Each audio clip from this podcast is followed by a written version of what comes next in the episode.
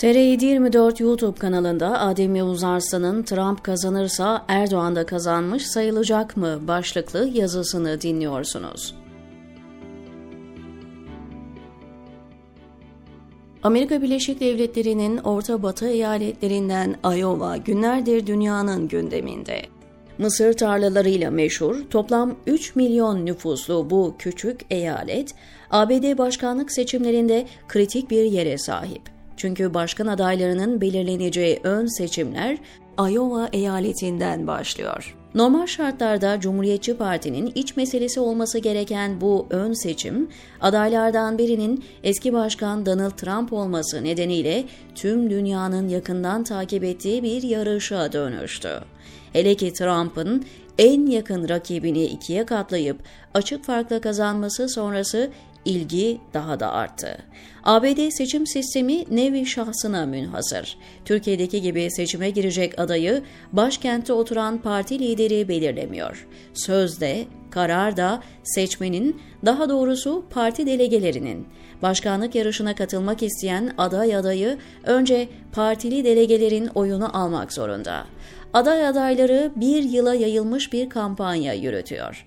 Canlı yayınlarda diğer adaylarla tartışıyor, seçmenin ayağına gidip yüz yüze kampanya yapıyorlar. Çok pahalı medya kampanyaları yürütüyorlar. Iowa gibi küçük bir eyalette bile aday adayları 10 milyonlarca dolar reklam harcaması yaptılar. Mesela Florida valisi DeSantis ve eski Birleşmiş Milletler temsilcisi Nikki Haley toplamda 70 milyon dolar gibi bir reklam bütçesi kullandı. Trump rakiplerine göre oldukça az para harcasa da delegelerin büyük desteğini aldı. Olağanüstü soğuk bir havada yapılan seçimlerde %51 gibi bir sonuç alan Trump, ülke genelinde olan anketlerde de önde gözüküyor. Hatta Biden'ın bile 4 puan önünde. Şu anki tabloya göre Donald Trump'ın Başkan Biden'a rakip olacağı neredeyse kesin.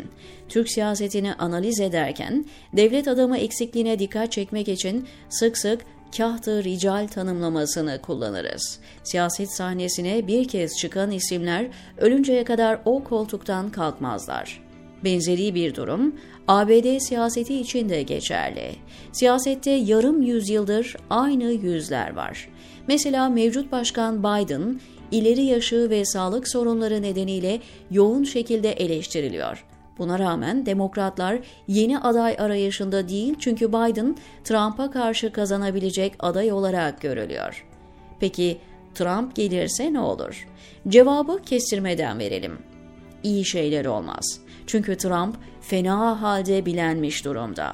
Malum olduğu üzere Trump'ın başkanlık dönemi skandallarla anılıyor. Trump, Biden'a kaybetti ama koltuğu devretmesi bile olaylı oldu. Nitekim ABD tarihinde ilk kez seçmenler kongreyi basıp kan döktü. Bir nevi darbe girişimi yaşandı. Skandalların ismi Trump hali hazırda dört davayla boğuşuyor. İkisi federal, ikisi eyalet düzeyindeki bu davalarda çok ciddi suçlamalar var.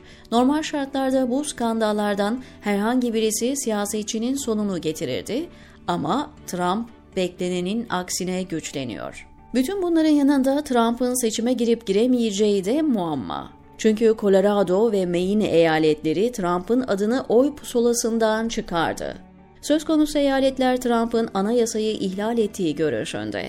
Trump ise konuyu Anayasa Mahkemesi'ne taşıdı. Yüksek Mahkeme Şubat ayı içinde bu konuyu karara bağlayacak. Anayasa Mahkemesi'nin Trump'a engel koyması beklenmiyor ama seçim maratonu içinde böyle bir durumun yaşanması bile tarihi öneme sahip. 2024 dünyada seçim yılı denebilir. Dünya nüfusunun yarısını temsil eden 60'tan fazla ülkede ulusal çapta seçimler var. Bu durum küresel güç dengelerinde ibreyi demokrasiden otoriter yönetimlere çevirebilir. Mesela Tayvan seçimleri ABD ile Çin arasındaki gerginliği büyütme potansiyeline sahip. Tayvan merkezli bir kriz ihtimali bile dünyayı sarsabilir. Rusya'da seçimler var ve Putin'in bir 6 yıl daha görevde kalması bekleniyor. Hindistan ve Avrupa Birliği seçimleri de çok kritik. Özellikle Avrupa'da görülen aşırı sağ dalgası Haziran ayında yapılacak Avrupa Birliği seçimleri daha da kritik hale getirdi. Hindistan'dan Güney Afrika'ya birçok kritik ülkede yapılacak seçimler küresel çapta ilgi görüyor. Türkiye'de yapılacak yerel seçimlerde tedirginliği artıran faktörlerden. Özellikle de her seçim öncesi tırmanışa geçen terör olayları düşündürüyor. Bu kadar kritik seçimler varsa dezenformasyon, manipülasyon savaşları da kaçınılmaz. Nitekim siyasi analistlere göre dezenformasyon dalgası demokrasileri tehdit eder hale geldi. Özellikle yapay zeka kaynaklı ikna edici görüntüler, konuşmalar seçimlere gölge düşürebilir. Peki Trump'ın yeniden ABD başkanı olması Türkiye'yi nasıl etkiler? Aslında burada soruyu ikiye ayırmak lazım. Türkiye'yi nasıl etkiler sorusunun yanına Erdoğan rejiminin nasıl etkileri de eklemek gerek. Çünkü Trump başkanlığı döneminde Erdoğan'la sıra dışı bir ilişki modeli geliştirdi. Trump doğrudan Erdoğan'ı aradı, damadı da Erdoğan'ın damadı Berat Albayrak'la temasta oldu. Erdoğan haftada en az iki kez Beyaz Saray'ı arayıp Trump'la konuşuyordu. Hatta Trump kendi kabinesinden bakanlarla görüşeceği konuları bile Erdoğan'la istişare ediyordu. Hem Amerika hem Türkiye tarafında bakanlıklar, kurumlar ve meclisler devre dışı kaldı. Bu bakımdan Trump'ın gelmesini en çok Erdoğan istiyor. Hele ki Biden'ın Erdoğan'ı görmezden geldiğini, dışladığını ve Beyaz Saray'a davet etmediğini düşünürseniz Trump, Erdoğan için talih kuşu gibi bir şey. Gerçekten de Erdoğan'la Trump arasında sıra dışı bir ilişki vardı. Donald Trump bir yandan Erdoğan'a hayranlığını ifade ederken öbür yandan aptal olma diye mektup yazıyordu. Erdoğan Trump'tan Halkbank ve Reza Zarrab için devreye girmesini, davalara müdahil olmasını isteyebiliyordu. Trump'la Erdoğan'ın birbirine yakın kafa yapıları var. Her ikisinin de basın özgürlüğü, demokrasi ve hukukun üstünlüğü gibi konularda yaklaşımı paralel. Mesela Trump döneminde ABD'den kimse çıkıp da Erdoğan'ı muhalif gazetecileri hapsettiği için eleştirmez.